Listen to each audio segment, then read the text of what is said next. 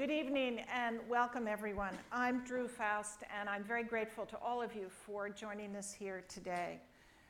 For many months, we have used the word Paris as a shorthand for the International Climate Change Gathering we are here to discuss today. It's been a word infused with hope for what we might as a world accomplish together in combating the dire threat to our common future that is posed by climate change. Now, since Friday, the word Paris invokes something quite different an embodiment not of hope, but of tragedy and of cruelty. The murder of hundreds of innocent people there and in Beirut and in other atrocities in recent days represents an attack on the universal values of human decency that bind the peoples of the world together. In concert with millions around the globe, we send our sympathy and our solidarity to all those affected. I want to take this occasion to thank the Harvard teams who have been working around the clock to ensure that members of our community known to be in these locations are safe. And I'm grateful to report that all are accounted for. And we will provide any additional support necessary as they seek to return home. But as they do, and as we begin this important discussion on climate change this evening, let us commit to playing our role through education, learning, and discovery. Our role in making Paris a symbol of hope again hope for a healthier, sustainable planet, and for a world where we live peacefully, caring for each other, for the world we inhabit, and for our common humanity on this earth. May I ask you to join me in a moment of silence and solidarity for all who have perished in these attacks.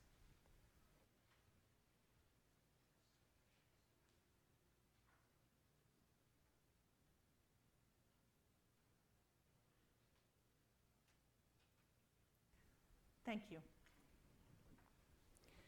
Climate change represents a defining issue for our moment in history, one of the paramount challenges of our time. And our challenge is not just to diagnose the problem and the profound hazards that it represents. Our challenge is to step up and to find effective solutions. That challenge is galvanizing people across Harvard students, faculty, and staff. Many undergraduates are pursuing a secondary field in energy and environment. Doctoral students are taking part in a graduate consortium on energy and environment students in business, in design, in divinity, in education, in engineering, in public health. All across the university, students are embracing studies related to climate change and asking how they can help combat it. Our faculty now offer some 240 courses that address aspects of energy, sustainability, and environment. And some 250 faculty have become affiliates of our Center for the Environment.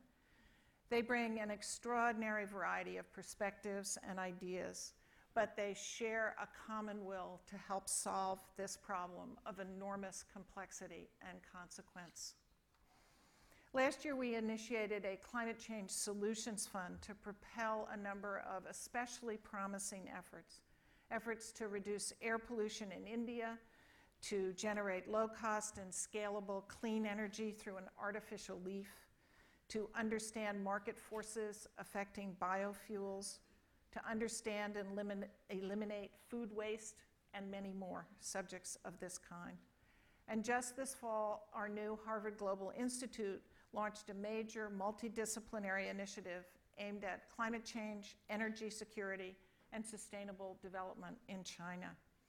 And a recent new grant from the Rockefeller Foundation is going to enable an ambitious new planetary health alliance meant to build capacity worldwide to address the impact of global change, including climate change, on human health. This is an extraordinary time in which we must make extraordinary progress. Here on our own campus, we continue to pursue aggressive efforts to limit our own greenhouse gas emissions and to model innovative ways to embrace sustainability. And beyond this, universities have the power to convene.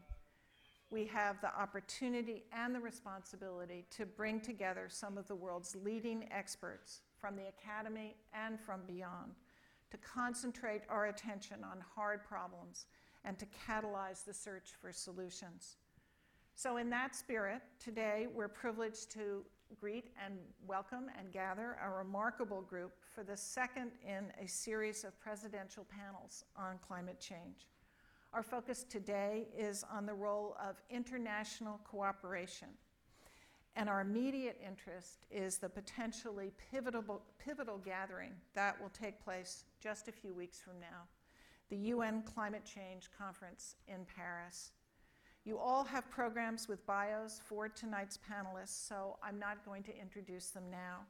But I do want to say just a few words of thanks. Rick McCullough, Vice Provost for Research, and his colleagues have played a key role in organizing tonight's event, as has Carrie Devine, Director of the John F. Kennedy Forum. Professor Rob Stavins, one of the world's foremost experts on international climate change agreements, is not only a member of this panel, but has done a great deal to help shape it. So thanks to all of you, all the panelists for being here, all the people who work to make this panel possible. And so with that, I will turn the podium and the stage over to our moderator. Our moderator is not Candy Crowley. Uh, as previously announced, she unfortunately is ill and unable to be with us tonight. But Rick McCullough, our Vice Provost, has stepped into the breach, and I want to thank him once again for that. Uh, he is, uh, as I said, Vice Provost. He's also a faculty member in the Paulson School of Engineering and Applied Sciences. So, with that, let me welcome the panel to the stage and let me turn the um, honors of presiding over to Rick McCullough. Thank you.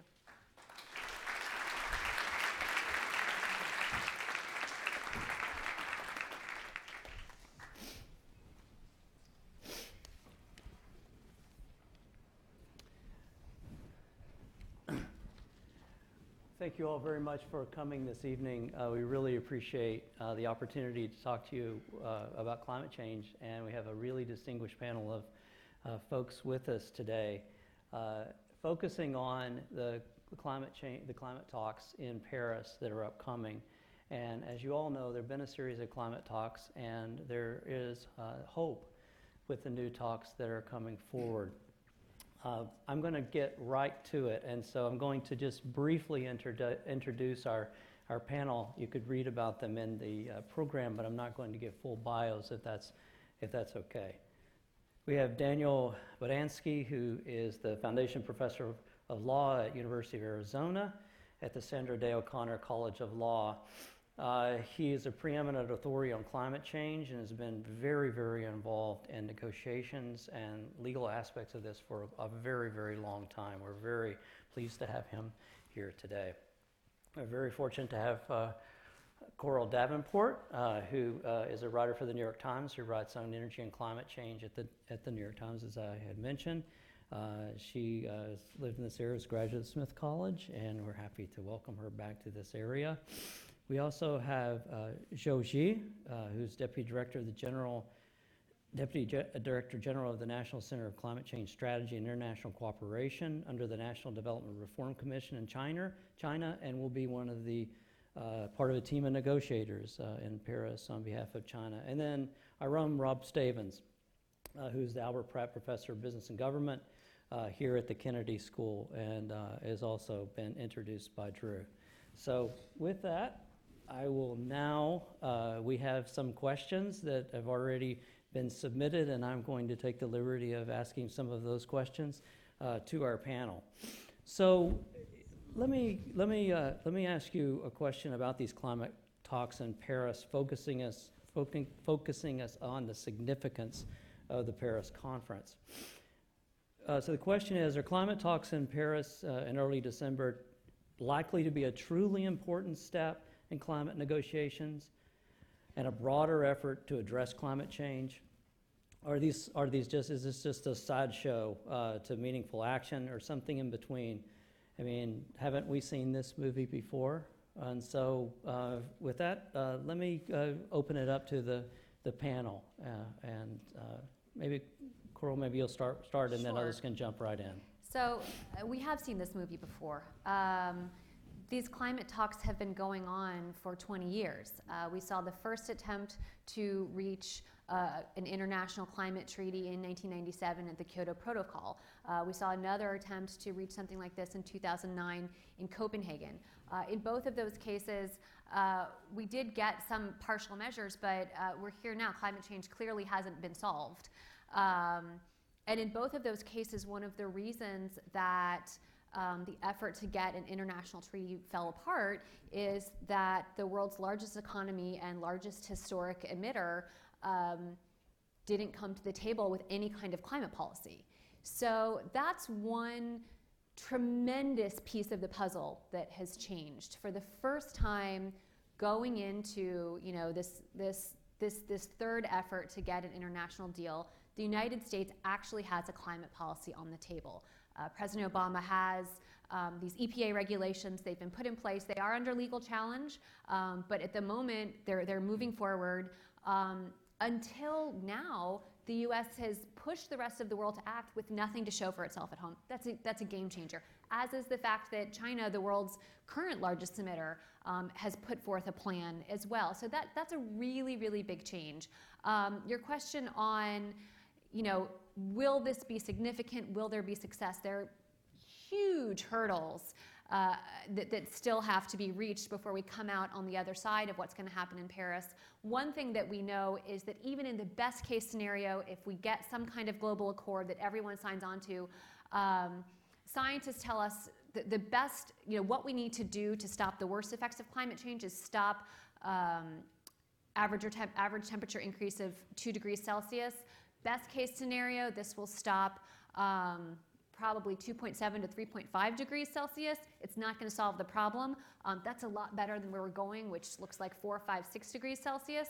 So, you know, maybe we might have enough of a deal that could get us about halfway where we need to get. That's a lot more successful than we've seen in the past. That's great. Rob, you've, you've uh, uh, in the um, living room, uh, this group was, uh, had already had a full discussion of the climate change forum in uh, Paris. I was afraid they were going to run out of things to say, but uh, you expressed optimism about the, the talks in Paris. Could you talk about that and why you have optimism? Sure. Well, the reality is that none of us sitting here now, on the panel or in the audience for that matter, can say whether or not the Paris climate talks are ultimately going to be judged to be important. It's going to have to look back on it 5, 10, 20, actually 30 years from now to be able to make that judgment. But what I would say is that there's an opportunity now and there's promise now that I have not experienced in the 20 or so years that I've been following and engaged in the negotiations and in studying the negotiations. And the reason that I say that is that beginning actually quite a few years ago in Copenhagen, there was a move to a new approach, and we're seeing the culmination of that new approach now. The, new, the old approach was to segregate the world into two groups. There were essentially more or less the OECD countries, as they were in 1997. Those were referred to as the Annex 1 countries, and they took on targets and timetables, and other countries did not. The problem, however, is that the growth in emissions is not from the OECD countries. Our emissions are significant, but the industrialized countries have emissions that are flat to declining. The growth in emissions is in the large emerging economies. That means they have to be part of the story. And the, the structure that is now being put in place that will be realized, we believe, in Paris, is one in which all countries are in the same legal framework, submitting what's referred to as their intended nationally determined contribution, or INDC, which you'll keep hearing about on this panel, I'm sure. And if you look at those, it tells us something very important. Because under the current structure, which is also the previous structure, that's the Kyoto Protocol, 14%, one four, 14% of global emissions are covered, which is essentially the European Union and New Zealand. under the INDCs that have been submitted as of today, which include not just the United States and Europe, but importantly, China and other large emerging economies, we're close to 90% of global emissions being covered. For me, that's a necessary condition for ultimately meaningful action. It's not a sufficient condition. What's also needed is adequate ambition. And as Coral said, the ambition that is on the table now is not sufficient for solving the problem, but it's a, it, to me, it's a breathtaking change from where we were and what the trajectory is now. So my view is that this is a very significant moment, both in the history of, of the climate negotiations, but more importantly, it's also a very significant moment in terms of the history of really seriously addressing global climate change. So, Zou Ji, I, I think that this is a good place for you to jump in and talk about um, can China and the United States take the leadership position that they need to in global chi- climate change at these talks? Is that a reality? Um, uh, actually, we China, uh, we Chinese, uh, we are very cultured to use the wording uh, leadership. Uh, but anyway, uh, we are taking the action jointly. So Lima is a, last year in Lima is a very good example. So I remember very clearly in the last last minutes, well, we are we were faced with the risk. I mean, to crimes for the car, and then. Uh, the joint, uh, the language from the joint uh, announcement save the Lima. So the, the, this is a very immediate example to see how U.S. and China can work together uh, to uh, not only on at the uh, bilateral level but also multilateral level, but just reflecting the whole picture of the world. So just now, Rob uh, mentioned uh, the change. I mean, developed, uh, developing country, and uh, also the change of the uh, the emission pictures. Yes, that's true. That's true. But the, tricky thing is, well, we see the, the changing picture, and we also see something uncha- not changed. And then, so this is why we, we have a big debate. We have some uh, difficulties for, for the negotiation. So anyway, uh, the, the reality is that uh, in the whole world, uh, we have 80% of the population.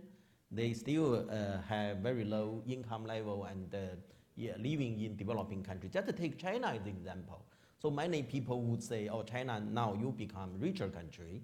But not, not only looking at uh, the statistics, but also if you, you look at the, the share of the population, almost the, the half living in rural area and with very low um, uh, uh, income level. So how to address that? So and then this become the question: Why you China? You have stronger motivation uh, to take action, to make pledge. Uh, pledge. So actually, this is mainly because uh, uh, the stage of the development changed for China.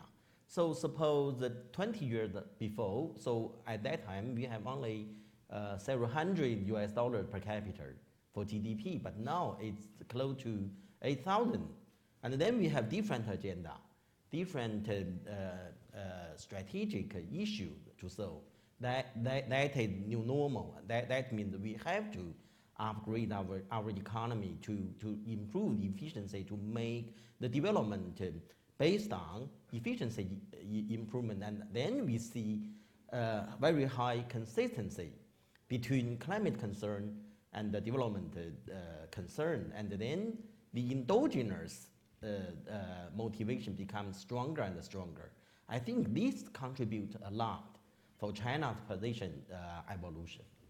So, Dan, I'd like you to also comment on the significance of Paris, but uh, also would like you to talk about um, the Europeans have been pushing hard for legally binding obligations in the agreement, and, and could you comment on how important it is to get that legal framework in the Paris Agreement? Um, and then, if we could actually get legal agreement, is that something that's actually reality? So, I've sort of asked you too many questions here, but I'll let you uh, take the ones you like. So first of all, let me just uh, pick up a little bit on what Rob said. Yes. So in terms of success and why uh, of Paris and why it's uh, important. So I think first of all, as Rob said, much greater participation globally in terms of coverage of Paris. Uh, and then you have a lot of countries putting uh, pledges on the table that uh, don't get us to two degrees, but represent a significant advantage over business as usual. But then the third piece that I wanted to add is uh, you need some mechanism to be able to ratchet up ambition over time because the ambition of what's being put on the table now isn't enough. And so, one, I think, key aspect of Paris, and one of the things that I think we can judge whether it's a success or not, is whether it puts in place some kind of meaningful uh, process to ratchet up the ambition of the various contributions over time so that on a regular basis countries are come back to the table assess what they've done do a stock taking as to whether what has been done is enough it won't be enough and then have to come back and update their contributions and, and improve increase their ambition over time so i think that's a really important part uh, in terms of the legal aspect of it i think it's important to distinguish two different issues one is whether the agreement, and these are often confused, including, I think, recently by Secretary Kerry in his remarks in Europe. Uh, one is the issue as to whether or not the agreement is a legal agreement or not, a treaty in international law. And the second is whether particular provisions of the treaty create legal obligations. And these are not the same because treaties can include provisions that are not themselves legal obligations. So I think there's really no question uh, in the negotiations now that the outcome from Paris will be a treaty. Uh, that's now accepted by, I think, all of the different countries uh, involved. Uh, the question is which particular provisions in the Paris Agreement are going to be legally binding or not.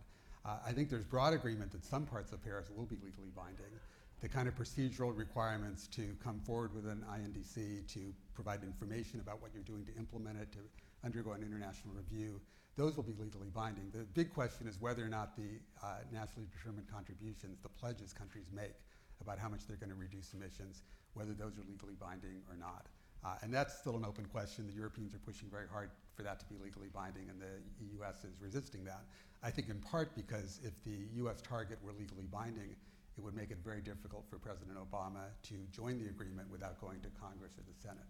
And since Congress and the Senate are unlikely to agree to a Paris Agreement, then it becomes critically important for the US joining that the uh, target not be legally binding. So I think that's where we are. I think the legally binding, even though I'm a law professor, this is against my interest to say, uh, maybe people make too much out of this because whether it's legally binding or not legally binding, um, there's not going to be strong enforcement provisions. Uh, what's going to provide, I think, compliance with the agreement is transparency.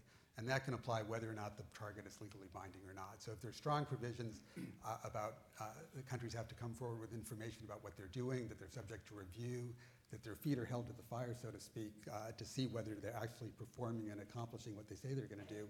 That's going to make a big difference whether or not we call the targets legally binding or not legally binding. I think, can I say that, that that's absolutely key? Um, there's a lot of talk about whether the targets are legally binding, but you know, international agreements are to some degree voluntary in any case. So in the case of the Kyoto Protocol, when Canada realized that they had ratified it, but they realized it would be too costly or too difficult, however you'd like to think about it, to comply, then they with, withdrew from the Kyoto Protocol. Where the bindingness really comes in is not the international law part. It's in terms of the domestic laws and regulations, at least in representative democracies, that you have put in place in order to implement what your international commitment, contribution, or statement is.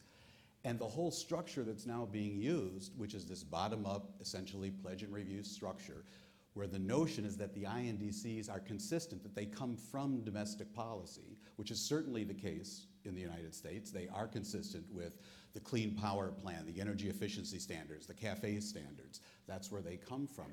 That those themselves are legally binding. And in fact, the government is sued by green groups, by environmental advocacy groups, if they don't pursue those as committed to in laws or regulations. So I don't see, I'm agreeing with Dan, that I don't see the issue of whether or not those numbers are legally binding as key because they're legally binding where it matters, and that's back home. And, and so, oh, please. Yes, so I, I would like to support uh, what Rob said. Uh, I, I, but certainly we have different system between China and the U.S. But uh, so, but uh, yes, it is uh, our, it is also our, understanding. So how to define legally binding? So in China, in U.S. you have Clean Air Act, etc., and the EPA regulation. And in China we have, for example, now we are making the 13th five-year plan, and the 13th five-year plan is a, a sort of legally binding basis, I mean, to support our pledge in international community. And then we also have uh, other regulations to, to, to, to ensure uh, the, uh, the enforcement of our pledge. So in that way, uh, I, I think at least the U.S. and China, we have some legally binding uh, um instruments uh, at home, and then these become the very very strong insurance. I mean to to comply with our pledge made the international community. I'll, I'll add to that as well. Um, a way that I like to think about this is a treaty, an effective treaty in outcome, an effective outcome in Paris, not a treaty, would combine some elements that would be legally binding under international law and other elements of peer pressure. And a way that I have described this uh, to normal people um, who, don't, who don't follow this is imagine um, you're a student at school and you have to give a presentation before an assembly of 196 of your peers. Um, you are not legally required to do the assignment, and there will be no punishment if you don't do the assignment. But you are, here's what's important the processes are important. You are legally required to show up at the assembly, to get up in front of all your peers, and to show whatever it is you have and haven't done. And and that's kind of the pro and, and so and then and then if you show up with nothing there's no punishment but you have to show up and, and do that. And that's kind of you know so the process of you have to show up you have to stand up in front you know and, and they want to make this as the process is designed to make it as public as possible. All of that will be legally required under pre-existing protocols and and so the idea is to use the, the sort of these legal mechanisms to create a sense of peer pressure so that once you finally get to that point, countries will feel this international pressure. If the, if the major economies go along with this, then you create a sense of peer pressure where the other economies kind of feel political international pressure. Well, I have to do my homework now. Um, that's, I mean, that, this, is, this is sort of how we explain it. And that's, that's the combination of um, what I've heard a lot of environmental co- lawyers call, you know, eh, the legally binding jujitsu and, and peer pressure. Does that work? Do we have other examples of where peer pressure works among countries? So let me say, um, there's been a huge amount of academic research over the last 20 years as to whether legally binding or not makes a difference. And I think the honest answer we can say after 20 years of research is we still don't know, because it's extremely hard to actually determine whether it makes a difference. But we do know there's some very, very successful agreements that are not legally binding that have worked as a result of peer pressure. And the one that's usually cited is the Helsinki Accords on Human Rights, which was not a legally binding treaty, but I think most people would say has been more effective than the legally binding treaties on human rights uh, because it established an effective system of peer pressure. So uh, um, here's a question I'll direct to you, Coral, and then we open it up to others, would like everybody's opinion on this. So um, if President Obama wants to sign the U.S. Um, onto this very big, ambitious climate change deal in Paris, but Republicans who control Congress are totally opposed to this, uh, it, I mean, will Obama, President Obama be signing on to something that can be overturned by Congress or perhaps the next president? So could you comment on that and the importance of the Sure. politics, the domestic politics behind this? So, as the world has gone into forging this, um, the, the, reason, the number one reason this is not a treaty um, is because of the US Congress. Um, the, the negotiators who are working on this understand very clearly, um, you know, we've seen this before. They signed on to what was supposed to be a treaty in Kyoto, and even before the treaty was signed in Kyoto, the Senate had voted to reject it. Um, there is no treaty that's going to go before the US Senate that the Senate will support. Um, however, so, so, so there, that's, that's, that's the reason for the, the, the legally binding jujitsu, to, to avoid a treaty. Um, at the same time, we also see Republican leaders in Congress, led by um, Senate Majority Leader Mitch McConnell uh, from a major coal state of Kentucky, that absolutely does stand to bear some economic hurt as a result of a treaty that will fundamentally move the global economy away from coal, trying to do whatever he can to send the message that the U.S. is not going to support this. Um, the Congress is, is going to pass measures aimed at blocking, undoing, or delaying uh, Obama's EPA regs, which would then nullify the, the U.S. position in this. Uh, Obama will veto those, but they'll want to really send a message. I will not be at all surprised if we see some Republican senators showing up in Paris, giving press conferences, saying we, we do not support this. They really want to. Uh, Mitch McConnell's office has been calling up um, ambassadors and embassies in Washington saying, just so you know, the Congress doesn't support this. Um, so that, that's going to create a dynamic of unease in Paris and understanding that the Congress doesn't stand behind the president on this. A big piece of this will be um, looking at what the next president done, ha, does on this. Um, Hillary Clinton, who worked on these deals as Secretary of State, has made very clear she'll support and continue to enact it. All of the Republican candidates have said, indicated that they will not support such a deal. Um, and if elected, they will do what they can to undo these EPA regulations. And so the dynamics, I think, of 2016 are going to be in the minds of, of the negotiators. Um, that's not just true for the US, too. I mean, the strength of this really relies on future administrations, future world leaders to, to implement all of this. But, but the biggest question is going to be, you know, Obama, it's understood that Obama supports what he's signing on to, but, but is, you know, is he going to be backed and is, is he going to have support in the future? And that, that will create unease. Um, we, we don't know the answer to that yet. Others? I think the dynamics that Coral laid out in terms of the Congress vis-a-vis the administration are certainly correct, but we should also keep in mind at the same time that a major part of the domestic uh, portfolio that will achieve the US INDC are corporate average fuel economy standards, which are uniformly p- popular, not with economists like myself, by the way, we'd prefer a gasoline tax, but are uniformly popular in the Congress, Republicans and Democrats alike. They're not about to turn those back. It, they're also, it's also contingent upon appliance, fuel uh, appliance efficiency standards. They're not about to turn that back. It's also contingent upon California AB 32, which is a huge part of the U.S. economy, and there's no chance of that being turned back. It's also dependent partly upon the Regional Greenhouse Gas Initiative in the Northeast, and the Northeast liberal states are not about to retrench. So it's true, as, as Coral correctly said, that the Clean Power Plan, which is the new regulation from the administration affecting power plant CO2 emissions, that's going to be subject to litigation. I don't think there's going to be a stay, but our lawyer on the panel should offer the judgment on that. So it probably will be implemented to some degree, pending the stay, or at least plans being developed. It's really questionable whether even that would be overturned. And the reason I say that is not political. It's because those electric utilities, particularly the investor owned utilities, the IOUs, they're going to go ahead and make some investments. And if you then repeal that after they've made the investments in low carbon sources, the government's actually creating stranded assets for them. So there will be economic interests that want to keep it going. So although, you know, I agree with the dynamics, it's, it's, it's a more nuanced picture perhaps. Uh, If I could just add one point, uh, focusing on the legal question again. Uh, There's a lot of confusion because the word treaty has a different meaning in US law and international law. So uh, as Coral said, it's not going to be probably considered a treaty in US law because it won't be sent to the Senate for advice and consent or ratification.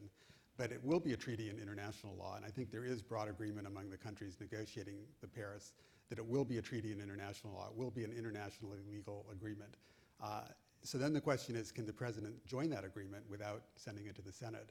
And U.S. law provides for a variety of avenues by which the U.S. can become a party to an international legal agreement, to a treaty, one of which is sending it to the Senate, but you can also send it to Congress, and in many cases, the president joins agreements on his own as an executive agreement.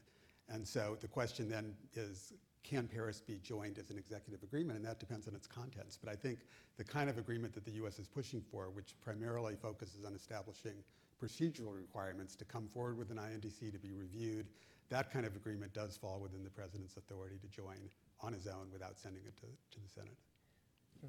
Yes, please. Uh, uh, sorry, I'm not an expert for uh, U.S. politics, uh, but uh, I mean from outside, we do have some concern on the durability of U.S. INDC targets. But certainly, uh, in the process of multilateral negotiation, so we, we, we understand there are some uh, problems, uh, I mean, domestically in U.S. And then um, the negotiators, we, we are considering some very special legal arrangement, say, to take some legal firm to put uh, INDC targets uh, outside the, uh, the core agreement with some weaker decision by, by the co- conference of the parties. And in that way, we, we, we, we try to work together with the White House to, I mean, to keep the, uh, uh, uh, the INDC target. Meanwhile, to make it, I mean, not necessary to, to be ratified by the Congress. But even though uh, uh, these can, can work, uh, we, we continue to have the, the, concern on durability of the targets. So given the, the upcoming election and given the, uh, we, uh, it, it, it's my feeling it's very complicating. I mean, to understand the U.S. politics, uh, how, how, how to, to, I mean, to, yeah. We feel the same way about China. But, but anyway, uh, this is sort of concern. Yeah, we, we do want to see uh, the, uh, the pledge, the, the targets can be uh, uh, implemented no, ma- no matter who will be the, the president. So before we uh, open it up to our audience, um, I, there were two topics I wanted to cover. It looks like I'm only going to have a chance to cover one, but I'll ask, I'll ask, I'll mention the question that I didn't get a chance to answer, and if you get a chance to weave that one in, that would be great. Interested in your thoughts on India uh, and their um, uh, their intentions or what uh, you think their intentions may be for the talks. And, uh, but the question is, what does success look like? And then we'll open it up for our, our, our uh, India's a million dollar question. Um, India was one of the very last countries to put forth their INDC. It was a fascinating document. It started with references. They submitted it on Gandhi's birthday, um, and then the second graph had to do with yoga. And I was reading and reading and reading on deadline before I could find what actually the numbers of their INDC were. And I didn't get till the very end until I realized their INDC actually says that they will triple their emissions. Um, however, that rate of, of emission increase is lower than the rate of, of emission increase would be with, with no action. So that, that kind of, that, that is action from India. They are participating. I think that Modi and Obama are personal friends. They are both as leaders interested in, in engaging and getting some kind of agreement that, that they both, that makes them both look good. Um, Modi is so difficult to understand, but, but it is also, it's clear that he wants to get some kind of agreement with Obama. It's also clear because he says it all the time, Modi's number one um, priority, domestic priority, is to get electricity to poor people, no matter what it costs, no matter what it takes. And if that means building, you know, millions of megawatts of cheap new coal plants to, to, to get electricity to poor people and, and triple the emissions at that rate, then that's what they'll do. What they want is some kind of deal with the US where they can get access to a lot of clean energy technology that can both give them the technology, both give the, the electricity um, and lower the emissions rates. And, and I think that that is very much on the table, and, and both, both sides are interested in it. Um, I think from India, we will see a very, very hardline push. Um, we will see a strong sense of pushing back at the idea that um, you know you got to develop your you know the rest of the developed world you know kind of has this economy where you all have can turn on the lights and drive your cars and we've got to get this. But at the end of the day, I think you will see some transitioning, some shifting, especially if they can get a good deal out of the U.S. So we have just a few minutes left. Uh, could we get uh, some of you to comment on what success looks like uh, before we open it up to the audience? I'm happy to do that. I want to first pick up, if I may, on Of course, what anything you Coral want. said because it, You have it's- three minutes. It's interesting. Um, there's a very important principle, and Rick, if you came with us, the four of us are all going to be in Paris the week after next. And if you came with us and you walked into the plenary hall and listened to the negotiations, I guarantee that within the first two minutes you would hear a very special phrase. Uh, and that has to do with the fact that it's a global commons problem. We're all in it together, but we're at different stages of economic development. common but differentiated responsibilities and respective capabilities. That is part of the framework convention under which all of these negotiations are taking part. The agreement that will be reached in Paris does not reject that. It does not repeal that. It's working under it. So the notion is we have to all be involved, but we don't have to be involved in the same way. And I'm not going to say, I'm not saying this because Zou Ji is sitting next to me. If he were not here, if there was no one from China, I would say the exact same thing that it's breathtaking the changes that have taken place coming out of China and the joint US announcements twice now. And what we're seeing is there's a big difference between the US. We've heard complaints where they're talking about peaking their emissions in 2030 and we're talking about reducing immediately relative to 2000. That's common but differentiated responsibilities. And India, which is in a very different state of economic development than China is, that's another common but differentiated responsibilities. That's the challenge going forward. And to ignore that, to ignore the differences in stage of economic development, and to think we would all push together exactly the same, would be politically infeasible, it would be unethical, and it's not going to happen. Go ahead. Yes, Yeah, so sorry. No, no, no. Yeah. So I, I, I, just want to, to echo uh, what Rob said. I mean, on uh, CBDR, uh, actually, thi- this is extremely important for China's position and also for, I think, for most of the developing countries. And uh, there have been a very popular opinion say, oh, CBDR is something out of date. Uh, uh, that not doesn't reflect uh, the, the reality because in the past 20 years the world changed a lot but uh, it's my understanding uh, so the biggest uh, success between china and the us especially reflecting in the reflected in the joint announcement is the cbdr so these provide for very solid basis political ethic and legal basis for not only bilateral agreement but also multilateral.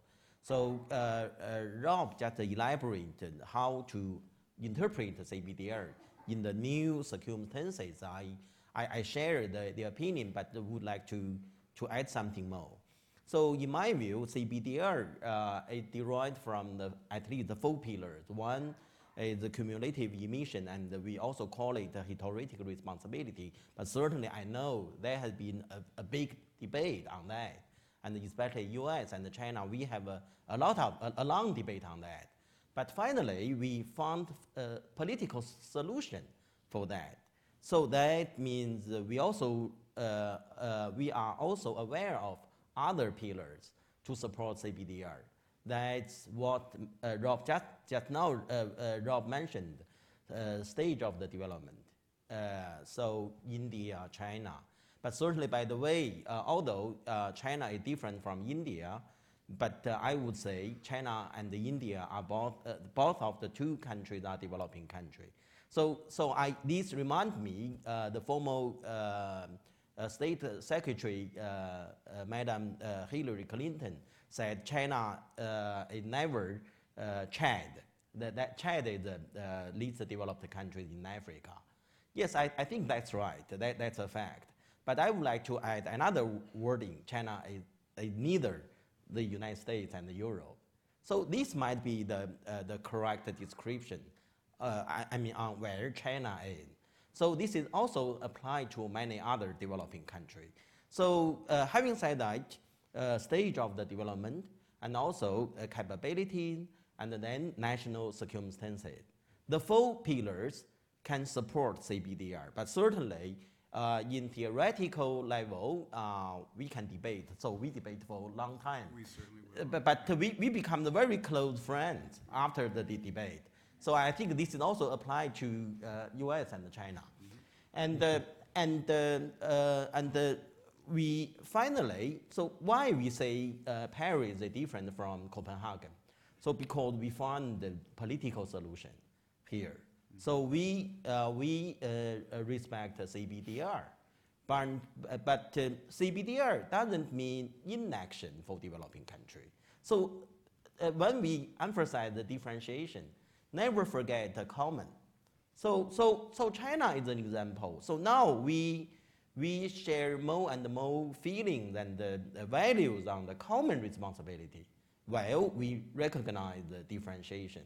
So, so that means that the convention will continue to be the, the, the basis, the political basis for international, for multilateral agreement. Thank you. So, one quick sentence on Quick. what success looks like. Um, an accord that uh, commits every country to enacting the INDCs that they have put forward and also legally binds them to come back every five years and put forth something that's even stronger and also includes very strong provisions for transparency and verification. That's what success thank you looks like. so much. Harder said than done. Thank you. And those, So, those three will all be achieved. I had a Okay. couple of others didn't that talk won't about be, the but money. yeah. so you, you all will get another chance to answer some questions from the audience. Let me, uh, you are in the Institute of Politics, and um, there are ground rules for as- asking questions at the Institute of Politics, and I'm at- required to read those. All questioners must identify themselves. One brief question per person. Uh, we uh, ask you not to give speeches. Uh, please end your question with a question mark. Uh, so if you could please note that there are four stationary microphones, uh, two on the first floor and then two in the uh, box level uh, up above.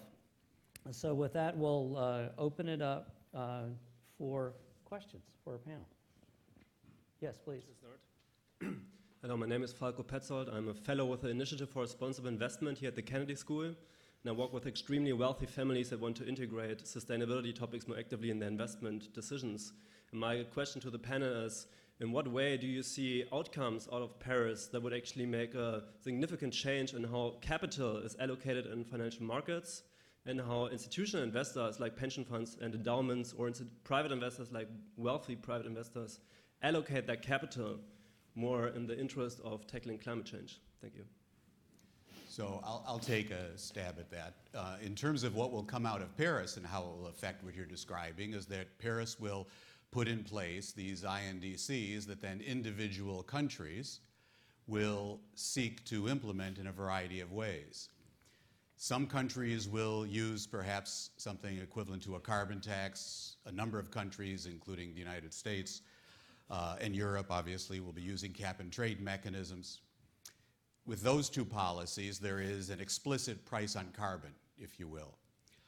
Other countries will use a technology standard or a performance standard, and in economic terms, that means there will be a shadow price on carbon with those.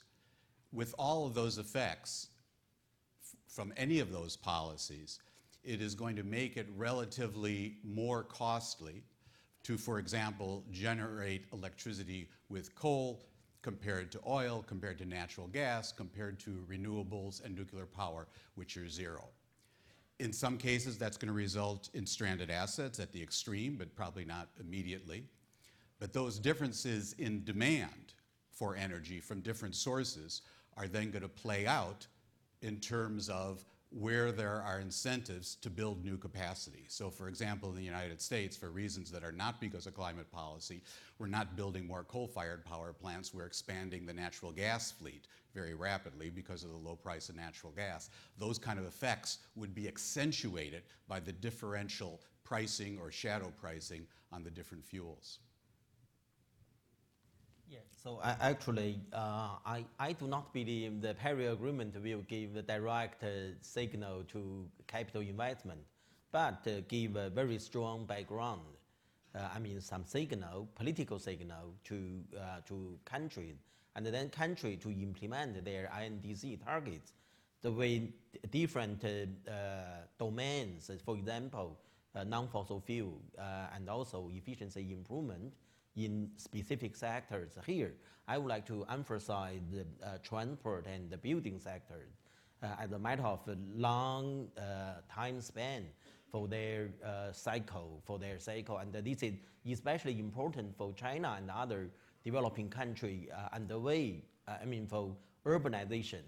So suppose we invest a lot in urban infrastructure, and but we are uh, we will be locked in with high carbon uh, urban de- uh, planning or technologies. So that will be some trouble in the future. I mean, to keep very high trajectory of emission. And then these can be translated to some standards uh, for investment uh, in terms of e- efficiency, in terms of um, uh, um, times of energy, etc., etc. So we are working very hard to reflect those requirements and the standards and the norms in the capital investment, especially in infrastructure domain. Thank you very much. Um, question over here. Uh, yeah, my name's Andrew Kingsbury. I go to the Extension School, and my question is about the deniers. So, uh, people don't believe in the science. Some people believe they'll be economically hurt, like Kentucky, as you mentioned. So, how do you convince the climate change deniers here in the United States and around the world that might uh, might hurt uh, the legislative process and, and other aspects of the process? Uh, There have been some really interesting studies on this. Um, I think it was Pew recently came out uh, with a global analysis um, of where uh, climate change, the, the idea of, of denying the established science of climate change is, is present around the world. Um, and it's really one place, and that's the United States. It's the conservative branch of the United States Republican Party. You don't see, you see a little bit of this in Australia, you see a little bit of in Canada, um, but, but the place where it's sort of part of the, uh, uh, still, still a part of the mainstream political debate um, is here. And the, I write about this all the time. Um, one of the ways in which this is changing um, within the Republican Party is, um, is, the, is the engagement of, of money. Um, for one thing, we see a lot of major corporations who are also big Republican donors absolutely recognizing that they can't run away from basic facts and basic economics and basic science. Um, all of the big five oil companies now have shadow carbon pricing. Um, many Fortune 500 companies now have shadow carbon pricing and are preparing and planning for a future that involves climate change.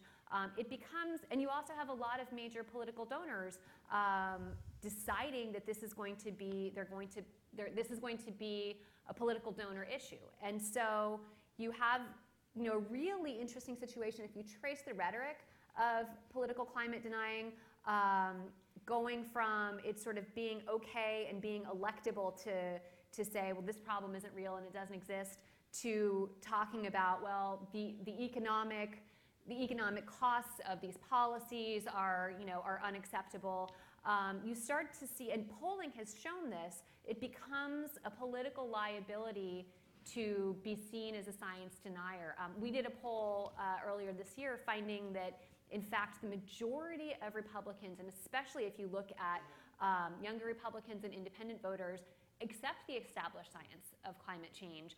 Um, it tends to be um, older white conservative voters who, um, who will form the, the base you know, of the Republican primary voters, but not of the general, um, that, that are comfortable with that. But it becomes associated in the minds, especially of independent voters, with being out of touch, um, you know, sort of like denying evolution, um, donors and PACs and corporations putting money kind of into that to making it a political liability are, are, are moving it. So the political system is kind of doing, doing that work. And I think we'll see this play out in the GOP over, it won't finish this cycle, but I would say in two or three cycles, it will, it, it's going the same course as I think the debate over gay marriage and immigration.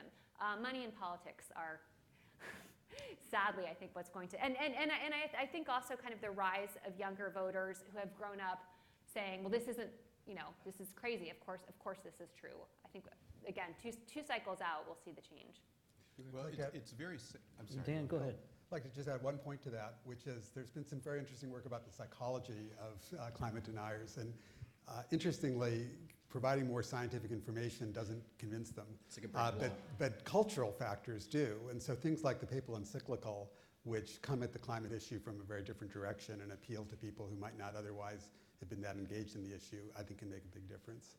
Yeah, what I was going to add to it is that um, what I find very sad, particularly as someone who works in a university and whose job is to carry out research, and to teach, is to think about the fact that what Dan just said is absolutely correct. Um, climate change has, for reasons, in my opinion, which have nothing to do with climate change, but have to do with polarized politics and climate change is to some degree collateral damage in an ideological war, that climate change discussions have become much like discussions about abortion in the United States. And from what I can see, more information about the process of human reproduction and gestation is not going to move anyone from one side to the other, either direction, because it's ideological, it's moral, it's ethical, however you want to think of it. That may, to some degree, be appropriate in that case. I think it's not appropriate in the case of climate change because climate change is fundamentally a scientific, economic, and therefore political problem. But it's therefore discouraging to recognize that because it has become polarized, it is ideological, that more information, more learning doesn't necessarily move people as fast as we would like. But the good news about it is something that, that Coral touched on, and that is I think that we overestimate how problematic is the climate skepticism, I'll refer to it, in the Republican Party because we watch television and we watch the, the debates among the candidates. And the debates among the candidates are shaped by the electorates in the Republican primaries. And the electorate, the people that actually show up to vote, are the most conservative elements of the Republican Party, not because Republicans are bad, because Republicans are like everyone else. Those voters who are most passionate, just like liberal Democrats, are the ones who show up at the polls. And we have gerrymandering of districts as a result of a constitutional guarantee of that. And so we have this situation in which we have a set of candidates of one of the parties who may sound like almost all of them climate skeptics, but the Republican vote in the general election does not uh, reflect that. Thank you very much for your question. I'm going to move on to the next question, if you don't mind. Just want to make sure I get as many questions as possible. Yes, up here. Yeah, hi, my name's Rory. I'm from the School of Public Health. Um, so, social movements on campus and internationally have uh, really lifted up the international attention being placed on uh, fossil fuel divestment as a tactic to i- impact uh, uh, climate change. So, I was wondering what your thoughts are on the Paris talks and specifically a failed Paris talks, um, how that will impact these social movements. Takers? Well, I'll, I'll grab at that. Um, I don't, first of all, I don't think the Paris talks are going to fail, at least the way we would, I think, we, we would define success, which is, you know, 80 to 90% of countries participating, there being transparency, there being five-year ratcheting up. Take those three elements, I think you can anticipate success. So let me first be positive in that regard. In terms of how it relates to the divestment movement and how, you know, people, young people, other people will react to what comes out of Paris, I can tell you what my hope is, but I can't offer this as a prediction because it's not, I don't have sufficient information about the people in the divestment community. And that is, is they would begin to focus more on policies that would make a real difference, as opposed to policies that make us feel good or look good, but don't really do something about the problem. And from everyone I've spoken with, including many people in the divestment community, because I've actually I've written about it, and so I've engaged in conversations with them about it, that they themselves would say, well, it's not going to financially affect the fossil fuel firms. So that's there's more or less pretty complete agreement. Rather, it is of symbolic value. But my concern, which is how it ties in with Paris and doing something that matters, is that with symbolic action, sometimes we can fool ourselves into doing, thinking we're doing something about a problem when we're not, to thinking that the university is doing something about it. And that's problematic. Now, it could, other, it could also be, let me admit, that in certain cases we would say, well, there's a place for symbolic actions. If there's a moral crusade, then the symbolic actions matter. But for precisely the reasons I just mentioned to this other gentleman, f- characterizing climate change, in my opinion, as a moral crusade plays into the political polarization we have in Washington. The answers to this problem are going to be at the center. They're not going to be at the two extremes by driving the extremes about. So I'll just finish by saying that on this issue of divestment, and I really, I think I really do understand and I really appreciate the emotion and the caring that people have who are interested in it. Let's recognize that the way universities affect the world, including major research universities like this one, is through our products, our research, our teaching, and our direct outreach to policymakers. It's how we've made a difference on other problems. And I think it's how we're going to make a difference on this one. Thank you. Thank you for the question. Would you like to add in? Just to add, uh, So I guess quick I think I comments, can yes. say with pretty strong confidence, first of all, that Paris will be a success, at least as I define success, which is it'll move the ball forward significantly. Uh, It already has done so. It's already a success in that the 150 countries that have had INDCs, uh, what they've pledged represents a significant improvement over business as usual. But then secondly, I think I can say with equal confidence, it's not going to be enough. So I guess I would say post-Paris, uh, we should be attacking climate change on as many fronts as possible. So the international negotiations are important, but that doesn't mean we can say that's enough. Uh, we need to be approaching climate change through as many different uh, ways as possible technology, uh, religion, and so forth and so on. So I think uh, I would say an all hands on deck is, approach is appropriate. Uh, all approaches on deck uh, is, is appropriate because the international negotiations I think are really important and are going to be doing a lot, but they're not going to be enough in my view. Zou Ji? Yeah, so I, I, I would emphasize, um, I- actually, just take China as an example. Uh, no matter we will have Paris Agreement or not, or not, we will stick to the direction, to low carbon direction, because this is not because of, uh, uh, I mean, external pressure. This is our own endogenous motivation. So otherwise, we cannot develop the further.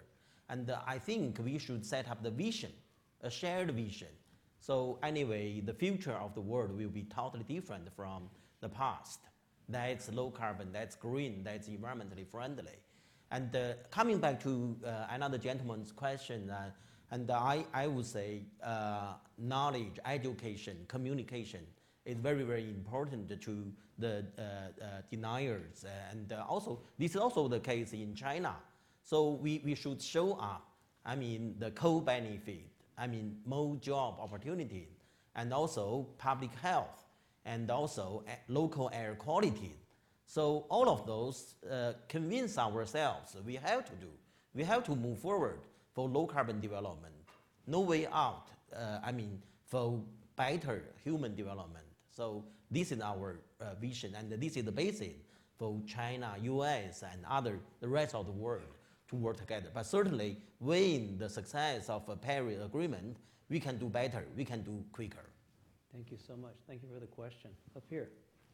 Hi, uh, my name is Ben Frana. I'm a, a doctoral student in applied physics and a research fellow here at the Belfer Center, too.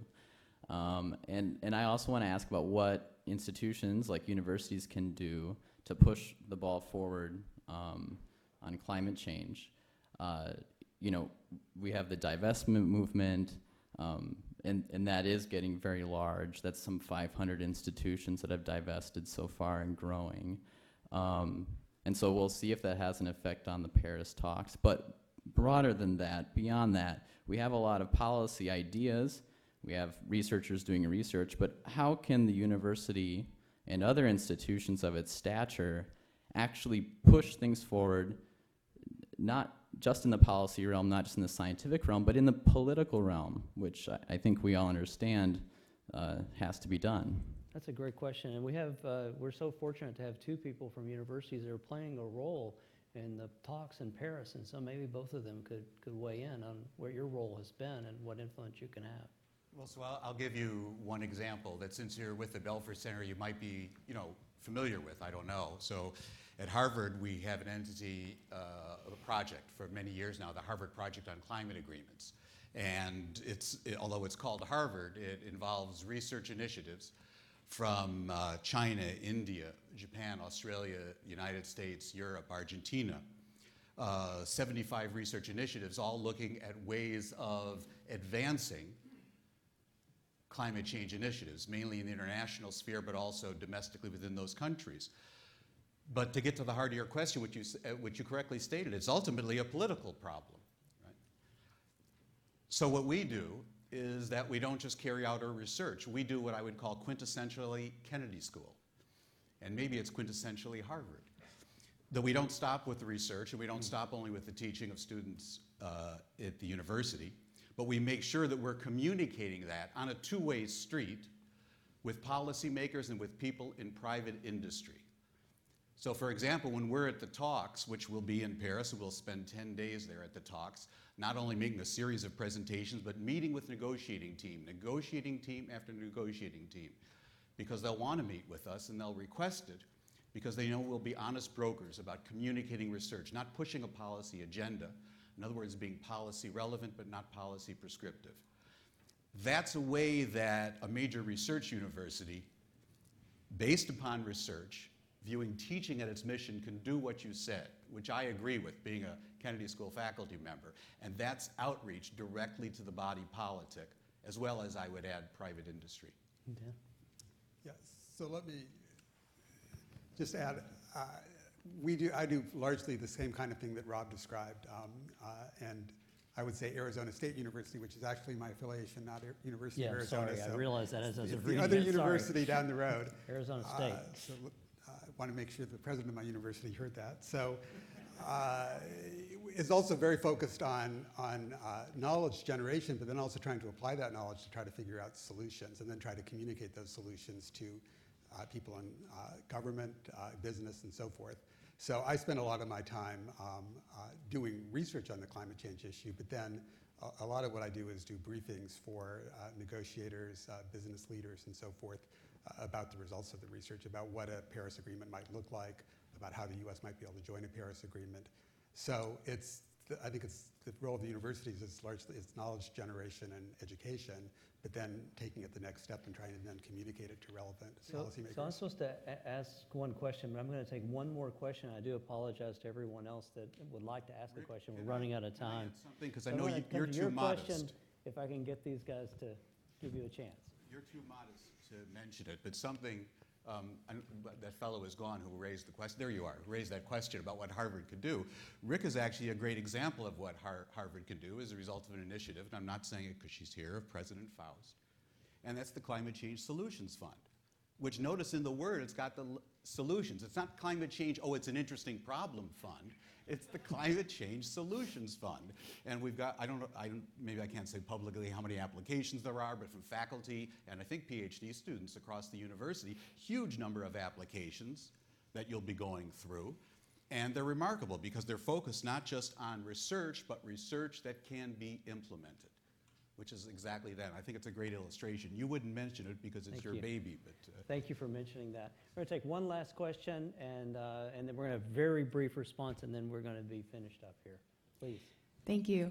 My name is Kara Kaufman, and I'm with an NGO based here in Boston called Corporate Accountability International. So, perhaps unsurprisingly, my question is about the role of corporations and the private sector at the negotiations in Paris.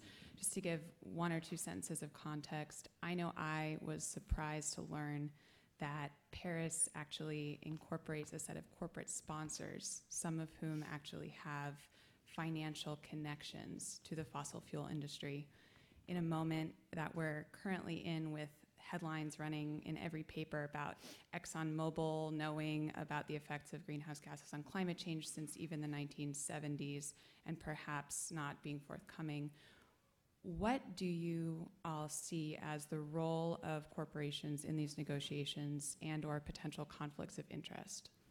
Great question. Secretary General Ban Ki moon of the United Nations changed the playing field in the international negotiations with regards to the private sector to major corporations, to the major international uh, corporations. And he did that in the annual festivities that take place, the General Assembly, uh, in September. He did it in September, a year past now, was where it started, when he brought in uh, the corporate sector said, I want to hear from you what you want to do, what's your role? And they had a whole series of sessions and came up with a joint statement, as you probably know, with regards to carbon pricing. And then that was revisited this year by a number of oil companies, not including U.S. oil companies, but the, you know, the large multinational companies that are based outside of the United States on carbon pricing.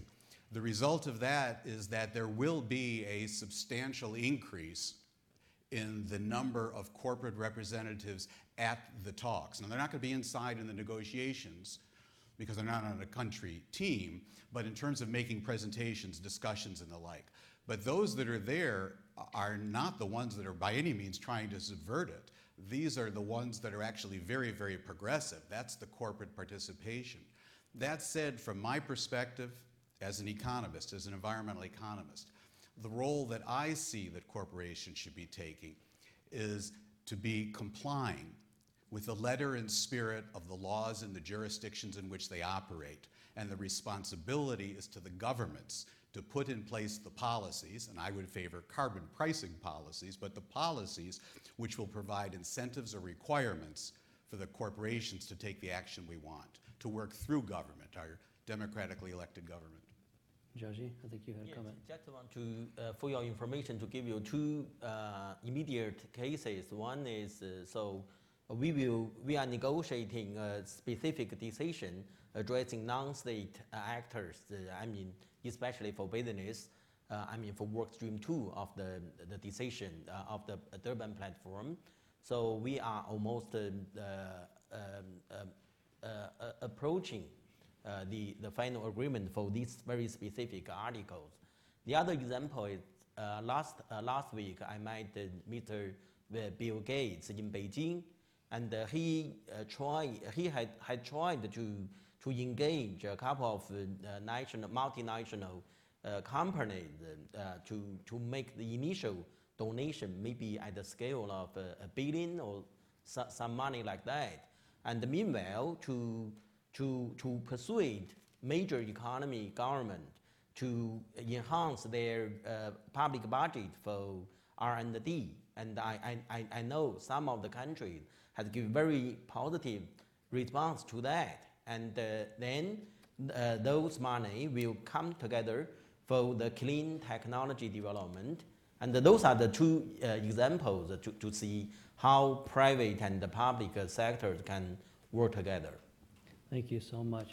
Well, with that, I would like to conclude this forum, and I thank the audience so much. It's a wonderful turnout, and we just so appreciate the interest in this topic. And I think we're just so delighted to have these, this, these panelists who are not only going to participate and influence, I hope, the climate policy in Paris, and those who are going to translate it and tell us about what really happened there and influence our opinions on the way that we should think. I think these folks are at the forefront of what's happening in the world on this topic. And so we're just so delighted to have all of you take the time to participate. So with that, uh, we should thank our uh, panelists.